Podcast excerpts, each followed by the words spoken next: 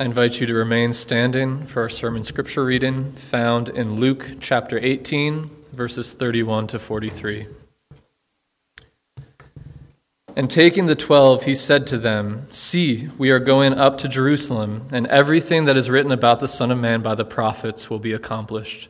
For he will be delivered over to the Gentiles, and will be mocked, and shamefully treated, and spit upon. And after flogging him, they will kill him and on the third day he will rise. But they understood none of these things. This saying was hidden from them, and they did not grasp what was said. As he drew near to Jericho, a blind man was sitting by the roadside begging, and hearing a crowd going by, he inquired what, his, what this meant. They told him, Jesus of Nazareth is passing by. And he cried out, Jesus, son of David, have mercy on me.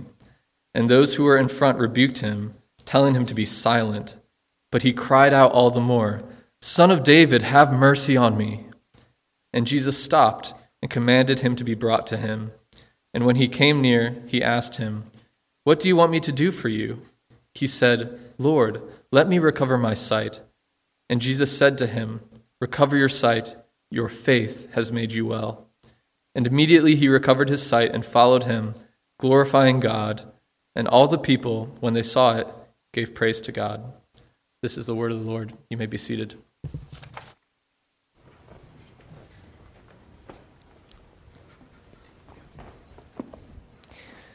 Please pray with me.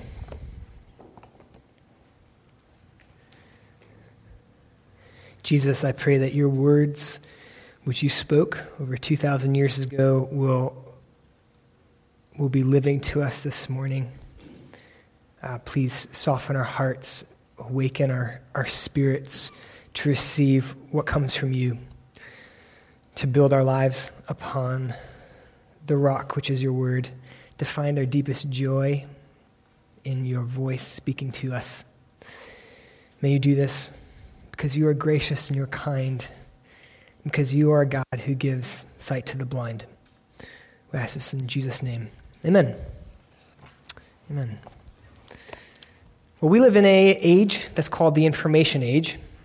Um, there are various epochs of time, and they're typically called by certain technological advancement that radically changes the contours of society. So I think you have the Stone Age, when tools were made of stone. Then you had the Bronze Age with the advent or the invention of bronze. You have the Iron Age.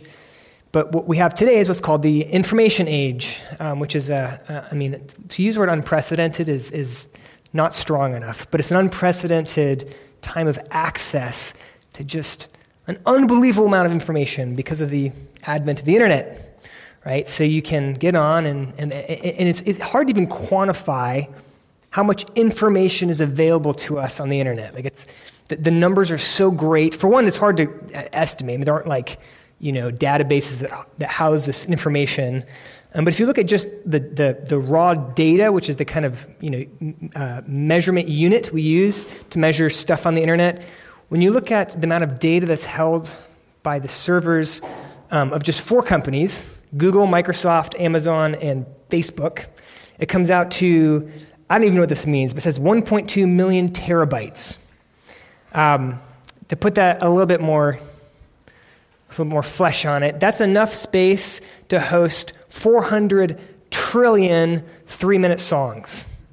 And that's just those four companies. That's the amount of data that they have on the internet. When you try to uh, estimate how much is out there on all the internet everywhere, I mean, it's just it's an astronomical number. Uh, it's just an amazing amount of information. We're overwhelmed with information. If you want to find out what the capital of Yemen is, you can find in a matter of seconds. If you want to know what the population of Louisville City is, you can find out in a number of seconds. There's really no question you can think of that you couldn't find at least one answer um, in a matter of seconds.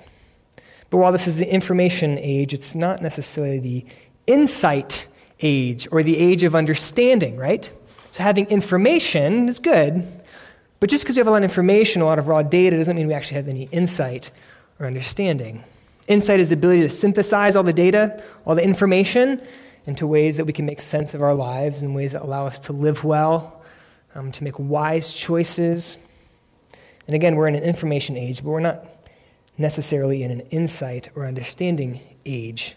And in fact, it seems like the more information we have, the less insight and understanding we see out there. But this is not something that's just new to us, contemporary culture. This is what you call an age old problem.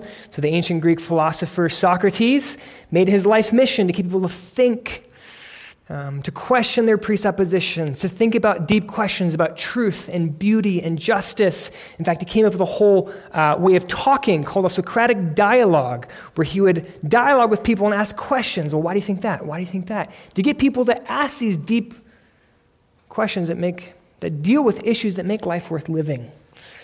And in fact, um, Socrates was eventually killed basically for annoying people with his Socratic dialogue, and that's, you know, the official uh, charge was denying the gods and corrupting the youth, but really people were just annoyed with him. And on his trial, as he's been sentenced to execution, he sums up his life by saying the unexamined life is not worth living. Now, Socrates and his pupil Plato, they were not Christians, although there have been Christians throughout the ages who've tried to put forth them as like proto Christians. They weren't Christians, but they're on to something true, which is that you can be alive, you can have your heart beating, your breath, you know, your lungs are working, you have life, but yet you're not really living. You can be alive, but not really be living. You can have information and have knowledge of a sort, but yet not really know. And that's what Jesus is getting at in this text this morning. And the words that he described it with are well, you can see, be, be blind. And it's interesting that the Bible, one of the ways the Bible describes Jesus is that he's the light of the world. He came into a world of darkness and brought light so that we can see, not to give us information, but to give us knowledge and wisdom and understanding and ultimately salvation. Jesus is the one who gives sight to the blind. So, our, our outline for us this morning as we go through our text is first seeing but blind. The second point is blind but seeing. And the third point is Jesus, the Son of David, who gives sight to the blind. And before we jump into our text, let's do some context quickly. Again, we're quickly approaching Jerusalem. Um, that, is the, that is a background of Luke from chapter 9 when it says that Jesus sets his face towards Jerusalem. He's on this meandering journey that's always in the background. But here we're really getting close to Jerusalem. This is the sixth and final foretelling where Jesus tells his disciples that he's going to die on a cross.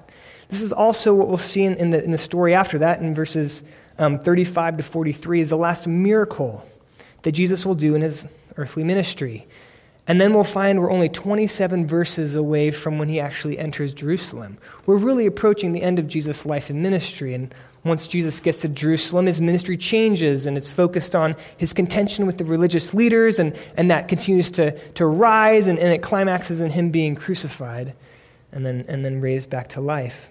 So we're really coming to the end of his earthly ministry, and these last couple um, stories and texts we get here are kind of summarizing some important themes in his life and ministry. So let's go ahead and look at this first, again, this sixth and final foretelling, but the first part of what we're looking at this morning, verses 31 to 34. I'm going to read it again for us. And taking the twelve, he said to them, See, we are going up to Jerusalem, and everything that is written about the Son of Man by the prophets will be accomplished. For he will be delivered over to the Gentiles, and he will be mocked and shamefully treated and spit upon. And after flogging him, they will kill him, and on the third day he will rise. But they understood none of these things. This saying was hidden from them, and they did not grasp what was being said. Again, the point, this first point we're looking at is seeing but blind. And here Jesus is trying to prepare his disciples. Again, we're, we're approaching the end. And so, one last time, he takes them aside and tries to let them know this is what's going to happen. He's trying to prepare them for what's coming ahead. And in the end, they weren't prepared, right? When Jesus, uh, when the end comes, they desert him, they abandoned him. They did not expect this to happen. But it's not because Jesus didn't warn them. And as a side note, this may seem obvious, but it's just good to reflect on this. While Jesus' disciples were not prepared for the Messiah to be crucified, they did not expect that to happen. Jesus did. He went to Jerusalem with the full knowledge of what he was doing. This was the plan from the beginning.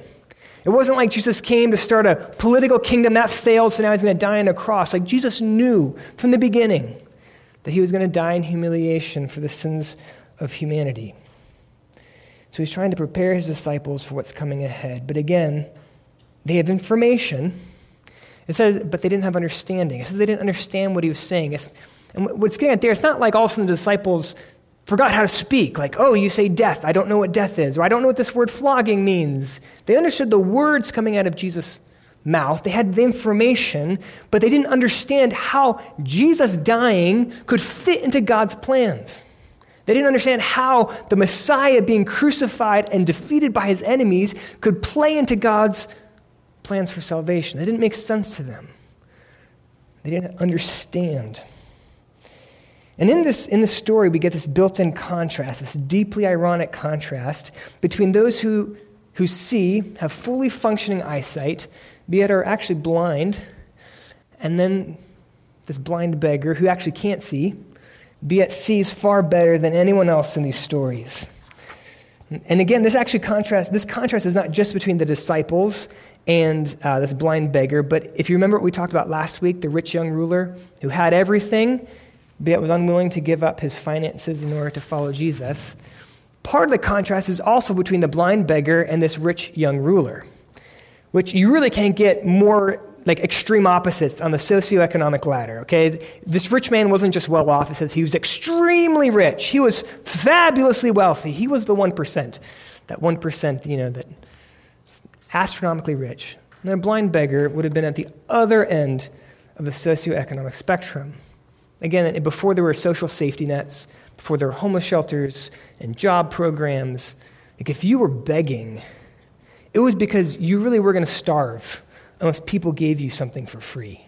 And if you were blind, that's all you could do to support yourself. And what's interesting is, eh, eh, at first blush, we see this contrast again between this blind beggar, whom Mark calls Bartimaeus. I'm going to call him Bartimaeus from now on, that's his name. If, if, at first blush, this contrast between this rich young ruler and Bartimaeus, like, who would you pity?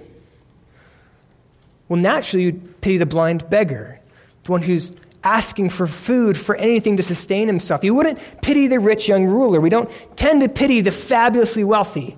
If you watch the, um, the Derby, occasionally they'll pan through the millionaire's row where the cheapest ticket is $26,000.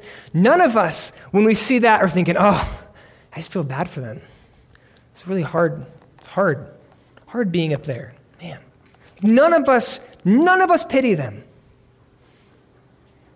But the kingdom of God puts our assumptions on their head. Because in this story, it's the rich man who has everything, but yet is blind. And it's the disciples who've spent three years walking with the Lord of life who are blind, and it's them we're supposed to pity, not Bartimaeus. For these people see, they have great eyesight, but yet they're blind to what matters most. It makes me think of the, um, the Christmas classic, It's a Wonderful Life, which George Bailey, who lives in rural New York, and he has a wonderful life, right? That's why it's called It's a Wonderful Life. He's a beautiful family. He's got deep friendships um, and family who's close by. He has a, a, vocation where he really helps people in significant ways. But he's haunted the whole movie by his regrets that he never could leave and go do something, quote unquote, with his life, go build bridges and all that stuff. And he's haunted his whole life. And it keeps him from being able to actually see how beautiful his life is. And in fact, it haunts him so much that he, you know, partway through the movie, tries to take his own life. He's, he can see, but he's blind to what his life is really like. And of course, um, God sends an angel, Clarence Odbody, who stops him from taking his own life, and so it ends in a very happy note. But imagine if Clarence Odbody hadn't come, or had come too late, and George Bailey had jumped off the bridge and killed himself be a very different film. It wouldn't be a Christmas classic. There might be some movie critics out there who would describe it as, you know, gritty, brutally realistic, but most of us would not want to watch a movie like that. It would be so tragic. A man who has so much, yet is blind. That's how we should feel about this rich young ruler. Not like, oh, he's got so much, but just that is tragic of how blind he is. And yet, this blind beggar who seems to have nothing sees. And at the end of the day, this is the, this is the state of, of every person. Apart from the redeeming work of Jesus, apart from the light of the world bringing light to our darkness, we're blind.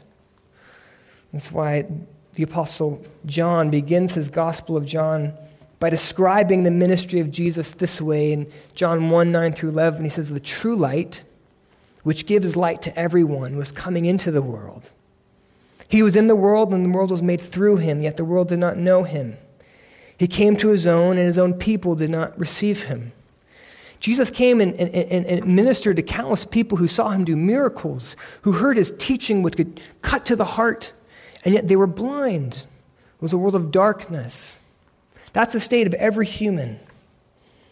And the kingdom of God flips our expectations on their head because those who see are the blind ones, and they are the ones to be, to be pitied seeing but blind. This brings us to our second point, which is blind but seeing. And here we get to the story of Bartimaeus in verses 35 to 43. Follow along with me. And as he drew near to Jericho, a blind man was sitting by the roadside begging. And hearing a crowd going by, he inquired what this meant. And they told him, Jesus of Nazareth is passing by.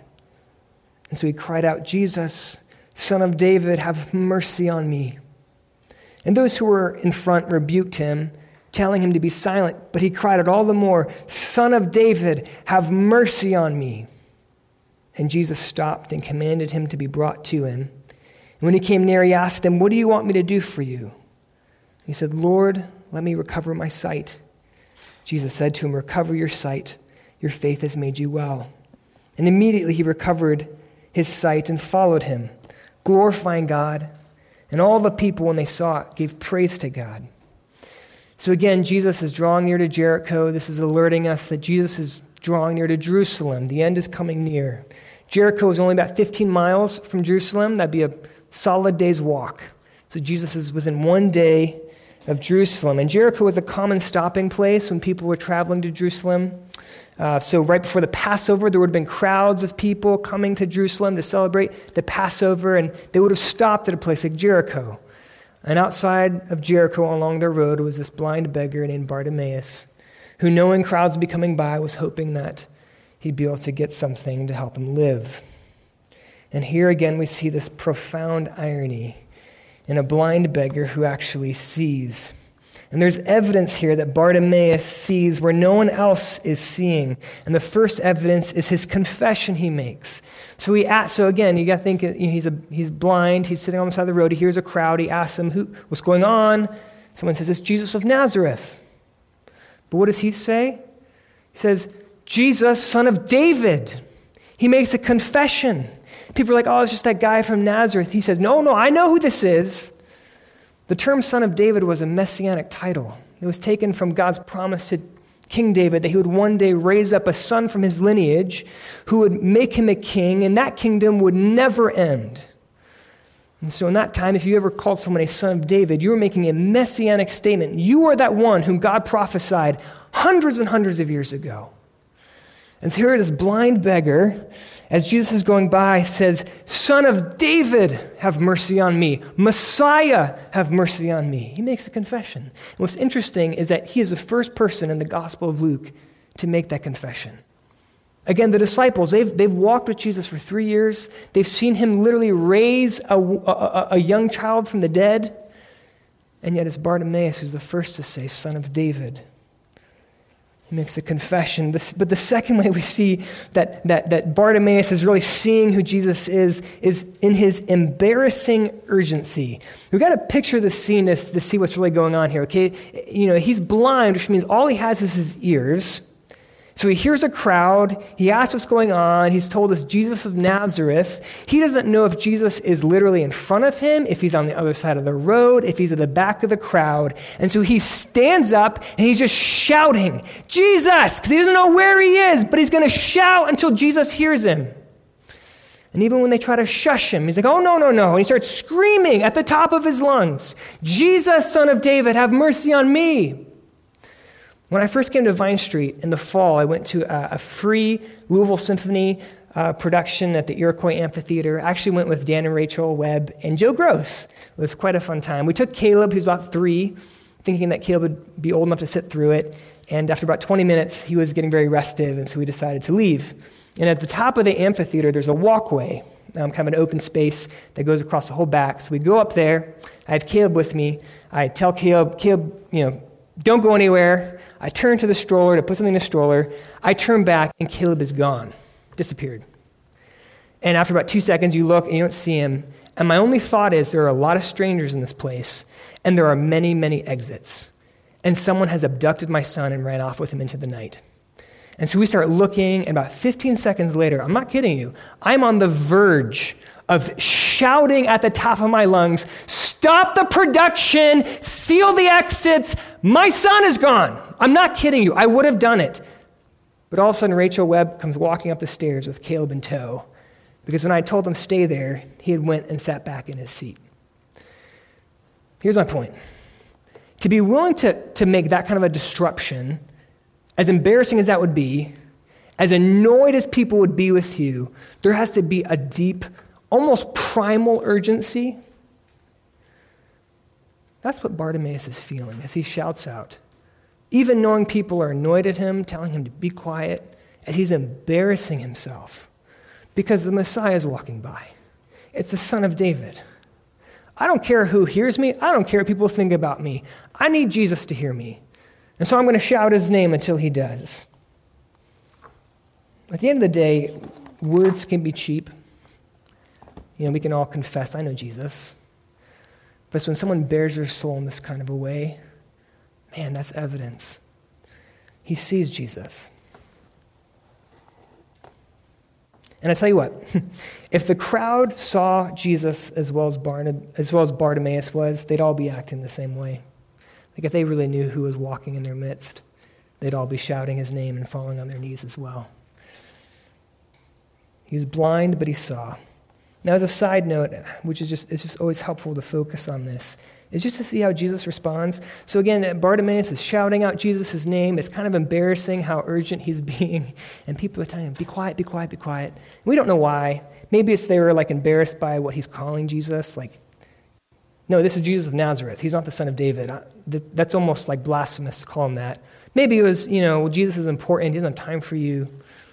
But Jesus hears Bartimaeus. That urgent, desperate cry from a blind beggar. Jesus hears him and he stops. Where other people think this man's not worth listening to, Jesus has compassion. One of my favorite Old Testament prophecies about who Christ would be is Isaiah 42 3. It says, A bruised reed he will not break, and a faintly burning wick he will not quench. He's saying is the son of David, the Messiah, when he comes, he's going to be so gentle that a, a, a reed that's bruised, about to fall in two, he won't break. Or a candle that's on the verge of being snuffed out, he'll be so gentle, he, he won't snuff it out. Jesus is the line of Judah which means he was a royal king who reigned. That is true. But he was also gentle and lowly in heart. And so Bartimaeus, man in desperation, Jesus would draw near to in compassion, in his gentleness. As we see the heart of Jesus, we don't want to pass by over that without just pointing it out. But here we get Bartimaeus' request in verse 41. So Jesus stops, brings Bartimaeus to him. Bartimaeus, what do you want? Verse 41 What do you want me to do for you? And Bartimaeus said, Lord, let me recover my sight. And if you translated that request a little bit more literally, it's, it's literally just, Lord, I want to see. Now, there are two levels of this story that are happening. First is the obvious physical level. Here's a, a man who's blind and he wants to see for obvious reasons. That's the first level, and Jesus answers him. Jesus cares about the physical needs of people. But when we take in mind the context, the obvious irony of the contrast that Luke is drawing out between the men who see but are blind and this blind man who actually sees, there's a far deeper spiritual truth that's being communicated here that we don't want to miss. Which is that Bartimaeus wants to see Jesus. He doesn't just want physical sight, he wants to see. He wants to see spiritually. He wants to see what's true. He wants to see God. More than anything else, he wants to see Jesus. Because once we've seen Jesus, not just like said, I believe in Jesus, but once we've really seen him with eyes of faith, there's nothing else we want. Nothing else. That's what the psalmist gets at in Psalm 27 4, which can seem so over the top unless you've seen Jesus, in which case this makes sense. One thing I ask from the Lord, this only do I seek, that I may dwell in the house of the Lord all the days of my life, to gaze on the beauty of the Lord, to seek him in his temple. You can read that and think, that's just impractical. Just sit on your butt and do nothing and stare at the Lord. What do you think? Who do you think you are? But this is what the saints and the mystics throughout the history of the church have described as the beatific vision this direct apprehension of God in all his beauty. And if we catch glimpses of that, I'm just telling you, there's nothing else we want in that moment. We, like Bartimaeus, stand before the Lord who can give us anything. And all we'll say is, I just want to see. Show me yourself more. Bartimaeus is an example for us, a beautiful example and his desperate desire to see Jesus. Of all the things he could have asked I mean, think of it. It's like a genie. You have three wishes. Well, I want money, I want love, I want, who knows, power, fame. And Bartimaeus says, I just want to see God more. This kind of spiritual sensitivity where genuinely we just, of all the things, I just want to see God more. It's, it's, it's the easiest part of discipleship to lose. It's just the, it's the first thing that goes in our walk with Jesus. That just simple spiritual sensitivity. Long before you stop reading the Bible or stop praying or stop going to church, you'll lose this. It happens in the stress of life and the busyness of life and the anxiety of life, sometimes just in the routine.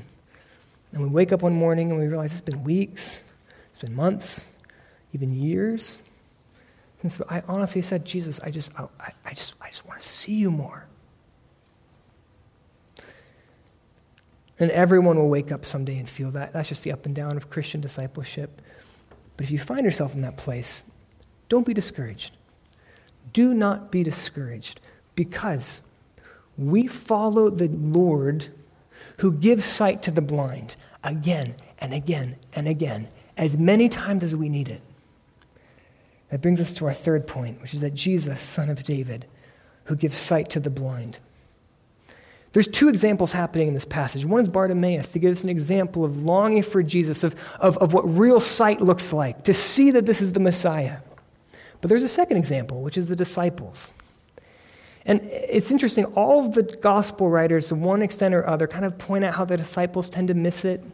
They walk with Jesus, they know he's not just a normal person, but they don't really get who he is. And it's easy to beat up on the disciples because of that, and that's really not the right response. We're supposed to see ourselves in the disciples and their weaknesses and their failings. And so here the disciples are an example as people who don't see. But the encouragement for us is that although they don't see now, again, because they serve a Lord who gives sight to the blind, they one day will see. Peter who is so blind at this point that he rebukes Jesus when he foretells about his crucifixion. He says, May it never be. And Satan has to say, Get behind me, Satan.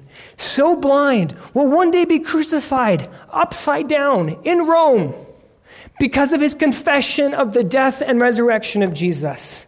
A man who is so blind because he follows a Lord who gives sight to the blind.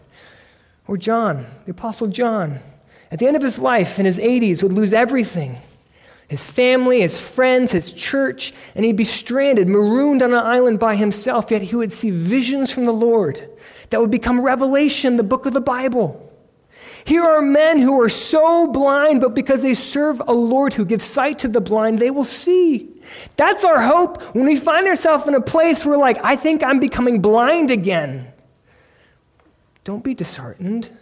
Jesus gives sight to the blind. That's what he does.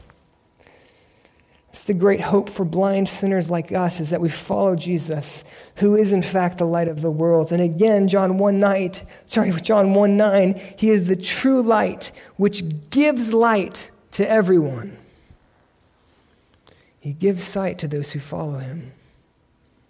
That's just that's our hope. It doesn't matter how far we drift, how hard our hearts might become, as discouraging as that can feel because we serve one who gives sight. And there's no hardness of heart we could slip into that Christ can't soften us and show us himself. Help us see again, to see the beauty of Jesus in his humility and his death, to see the glory of Christ in his resurrection. You know, our, our great hope is that the prayer Lord, I, I want to see, is a prayer that Jesus came to earth to answer. And he answered it back then, and he continues to answer that prayer because he is the Lord who gives sight to the blind. Let's pray.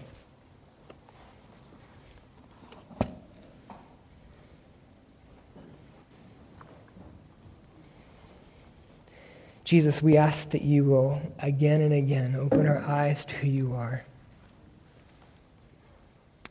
That in the times when we grow weary and tired and busy and distracted, and our eyes drift from you, and we've forgotten what it's like to say with all our heart, I just want to gaze on your beauty forever when we find ourselves in those places, Christ, then we look to you as the one who gives sight to the blind, who makes sinners into saints, who forgives and redeems and delights in those who are desperately undeserving. May you continue to give us sight that we might see, that we may have true understanding of who you are, of what you call us to be, to not be deceived by the lies of the evil one, by the lies of our own flesh, but to see you and to love you. May, by your Spirit, may you do that in the hearts of each one of us here this morning and those who are listening online. We pray this in Jesus' name. Amen.